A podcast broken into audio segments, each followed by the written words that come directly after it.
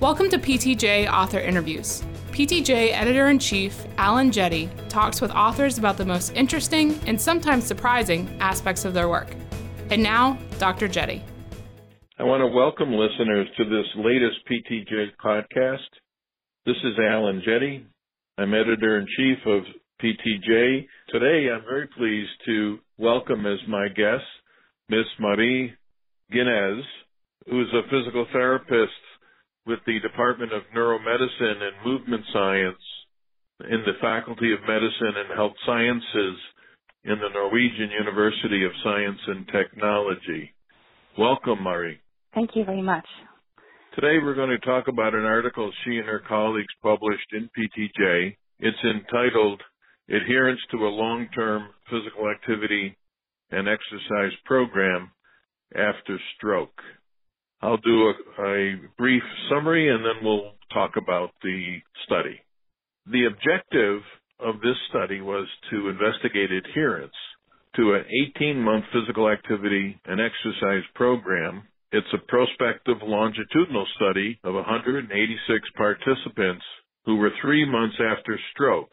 They came from a randomly allocated intervention arm of a randomized controlled trial the authors also investigated whether participants' age, their sex, their degree of functional dependency, cognitive function, or goal attainment influenced their adherence, as well as the extent participants achieve their individual goals related to physical activity and exercise.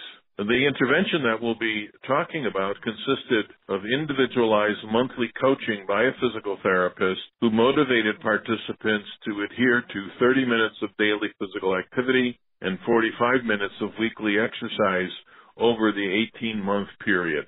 Adherence to the physical activity and exercise each month ranged from 51 to 73 percent and from 63 to 79 percent respectively with most of the exercise performed at moderate to high intensity levels. Uh, and over time, adherence to the physical activity increased by 2.6% per month. This is a really interesting study, Mari, and my first question is having to do with your physical activity and exercise dose. You were focused on 30 minutes of physical activity seven days a week, and 45 to 60 minutes of exercise once a week. Can you talk a little bit about why you chose this level of activity and exercise for your subjects? Uh, yes, well, uh, as the main objective of this long-term intervention was to maintain motor function over time, we know that physical activity and exercise in general are highly recommended to achieve this in the chronic phase after stroke. And while different guidelines recommend somewhat different amounts and intensities of physical activity and exercise after stroke, and uh, the Norwegian guidelines, for instance, they recommend that stroke survivors in the chronic phase um, they should perform continuous or accumulated exercise at 60 to 80% of maximal heart rate for 10 to 60 minutes, two to five days a week.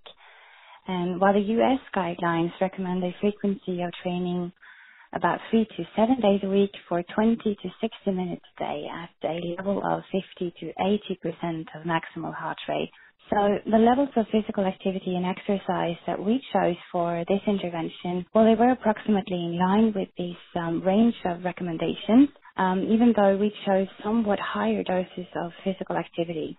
But at least to my knowledge, uh, no previous research has shown any negative effects of high levels of physical activity in the chronic phase after stroke. However, the amount of exercise are probably not regarded as a very high dose, but we also had to pay attention to the fact that the amount of exercise should be uh, feasible in a very long-term follow-up.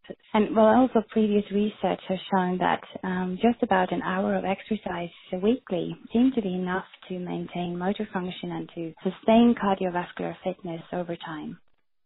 I was interested that one of the unique aspects of your study was to follow your subjects for 18 months. That was quite a long follow up period. So I can understand why you chose the levels that you did.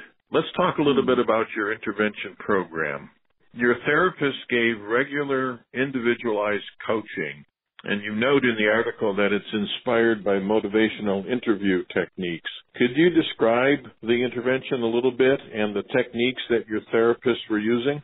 The intervention uh, consisted of regular individualized coaching, as you say, and well, even though we did not perform motivational interviews per se, it was inspired by that technique. And uh, well, during the monthly meetings between the participants and the physical therapist, the therapist they focused on identifying facilitators and barriers that would affect the patient's ability to adhere to physical activity and exercise. And well, for instance, the therapists were aware of communicating with the patients with uh, reflection and with active listening and with open-ended questioning. So the subjects, they, they really had to be active and they had to reflect upon their own activity habits. So, well, the aim during these conversations, that was to build up patients' confidence and to sort of empower the patients to actively participate in making the best decisions for their individual training schedule and also to identify realistic personal goals and to take responsibility of their own recovery. And uh, well, this is in line with the main goal of this intervention, which was to change the mindset, preferably also after follow-up, and to really give the subjects um, motivation to a physically active lifestyle. Could you talk a little bit about why you chose a mix of face-to-face and phone meetings between your therapists and the subjects? Well, according to the protocol, um, the first six meetings they were planned face to face, but during the next six months, every second meeting could take place as a phone meeting if they preferred, and during the final six months, four of the six meetings could take place as phone meetings, but this was optional. And well, considering that um, the thought behind this intervention was to establish independent activity behavior and for the participants to really take responsibility of their own training program, we thought that um, the face-to-face meetings were especially important in the first phase to establish good communication and, well, a relationship of trust.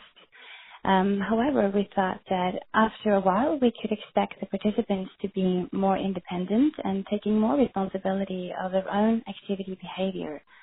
And uh, considering the long-term goal of establishing good training habits, Uh, and hopefully beyond the duration of this intervention period, we we offered less face-to-face meetings and more meetings conducted by phone. So, well, that was mainly the thought behind this.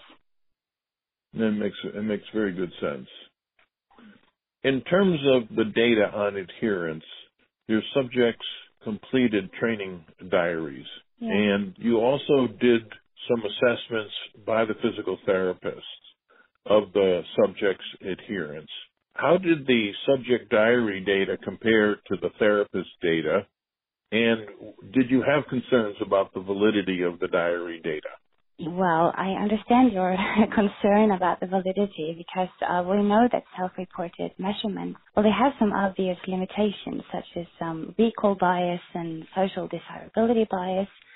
And, well, they are vulnerable to being inaccurate in a way. So if we compare the use of self-reports with uh, objective measures, we know that we should be cautious about under or overestimating activity levels. And well, in people with stroke, um, overestimation of physical activity seems to be the largest challenge according to prior research. However, there are many uh, benefits of choosing uh, training diaries in such a long-term follow-up study as this. And well, um, Training diaries are a simple and quite inexpensive method to register adherence in a long-term perspective and reviewing training diaries on a daily basis as the participants were encouraged to do, uh, well, we think that uh, this probably helped to ensure adherence. So my point is that training diaries was not only a outcome measurement, but, but it was also uh, an important part of the intervention. And uh, well, as you mentioned, that in the study, the physical therapists they they reviewed and they reassessed these training diaries every month.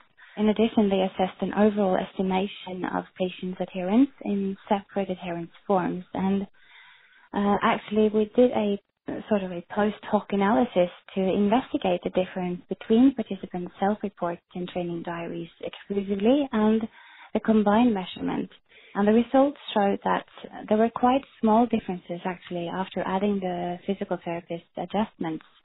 And well, the largest difference was seen in the beginning of the follow-up period, um, in which we saw a lack of reporting in the training diaries by the participants. And uh, well, these deviations might be due to the challenge of reporting in the diaries because, well, I, I believe that some participants probably use some time to get familiar uh, with this uh, yes. concept of reporting. Well, that makes sense. And as you note, diaries have been used in much other exercise and physical activity research. In over 18 months, I can understand why it was an attractive approach. Mm. You know, I was surprised. 18% dropout is what you experienced over the 18 months. It's actually quite good from my experience for such a long follow up. And you, you reported that those who did withdraw were older, so no surprise there, and more men withdrew than women, uh, almost twice as many men. Why do you think that finding surprised me? Why do you think you lost that many more men from the study? I don't know if I have a very good answer to that. It might have been a coincidence. Um, however, well, there might be differences between men and women regarding what sort of appeals more when it comes to physical therapy intervention. And well, this intervention has a more communicative approach. So, well, that deviates some from the traditional physical therapy maybe. And uh, well, there might be simply different preferences between men and women. And um, what also struck me was that only female physical therapists were participating in this trial at all sites. And well, considering that the intervention lasted for such a long time as 18 months, I believe it is quite important that you sort of connect with your therapist or that you build a trustworthy relationship. And some might connect easier with a therapist um, with the same gender as themselves. And well, maybe this explains why more, some more men than women withdrew. But as I mentioned, I, I find it quite difficult to draw any general conclusions, and these are only my, my personal thoughts. Well, that's interesting. Your point about same sex versus different sex therapists versus subject is not something I had thought of. And it would have been interesting if you had some of both. You could have then maybe looked at that. But that's something for future research. Yes, Moving on to your findings, I also was very interested that when we looked at your physical activity and exercise levels, the levels were stable and, and even slightly increasing across the 18 months follow up. That surprised me when I compare that to other research. And I wonder why you think you were able to achieve that result. Well, probably uh, the results indicated that, well, elements from this long-term follow-up program actually enhanced adherence to such degrees uh, resulting in an actual increase in physical activity over time. And uh, well, we might think that self-monitoring your own behavior uh, by the use of training diaries and participant-centered coaching techniques contributed to enhance adherence to such degrees that we achieved in this study. And of course, we did not have such detailed information of activity levels among those participants um, in the control group. Um, however, at 6 and 12 and 18 months follow-up, we actually recorded the amount and intensity of physical activity performed by the participants in both groups by a questionnaire called the International Physical Activity Questionnaire. Well, those results showed increased activity levels in the intervention group. But with that said, I think it's important to underline that these were secondary outcome measures of a larger uh, randomized controlled trial, and well, this current study had an observational design, so uh, we cannot draw any conclusions only based on the intervention arm. Am I correct in remembering that the level of intensity was lower than you had hoped for? And if so, yes. why do you think that occurred? Uh, the results showed that it seems to have been challenging to reach high intensities during exercise. And well, we think that this might be due to the fact that uh, many patients with stroke they experience different impairments such as hemiparetic gait, uh, reduced balance, fatigue, or depression after stroke. And well, these are common impairments that might be barriers to perform high intensity training. And uh, well, in addition, I um, I would like to add that we experienced that some of our participants they expressed that they were quite afraid to push themselves beyond comfortable limits. So some did not have any experience in exercising with high intensities. And in retrospect, we have discussed in our research group that, well, we probably should have been teaching some of the patients what high intensity training actually feels like. And uh, then the participants would have been maybe more confident and felt safer when performing this on their own. It makes sense. It's consistent with your other finding that subjects with a higher degree of functional dependency were less adherent to the physical activity. And you also showed that older subjects were less likely to adhere to exercise. Both of those findings made sense to me, but I, I was surprised that women were also at a lower level of adherence to the exercise. Did those findings surprise you and your, and your colleagues? Yes, we were quite surprised that women were associated with uh, lower adherence to exercise than men. And um, well, uh, I find it quite hard to answer exactly why this is so, but uh, in general, prior research has shown that gender might be a predictor of physical activity, with men showing greater levels of activity than women in the in the general population. And well, it seems that women are more prone to perform moderate and vigorous activities. But why this is so is, is still difficult to answer, and maybe this has something to do with some fundamental differences between men and women regarding what appeals to us when it comes to physical activity and exercise. But it also struck me that it might have something to do uh, with generational aspects, and by that I mean that maybe women of this generation which was participating in this study have had more responsibility within the family and are more physically active through domestic work and, and so on. And maybe also some of the men from the same generation might have a history of more physically demanding jobs, making them more familiar with uh, vigorous activity in the first place. However, I think that future research is needed to determine the causes of these associations. I'm actually fascinated by your gender findings. Men were more likely to drop out but those who stayed in were more likely to do more exercise. It suggests to me that you might want to design somewhat different interventions for men versus women going forward. Yeah, I absolutely follow you on that. Uh, my last question has to do with the goal attainment. The subjects did not achieve the level of uh, goals that they had uh, set forth. And I wondered if you thought those were because of the levels of adherence that we've already talked about and the lower levels of intensity or something else.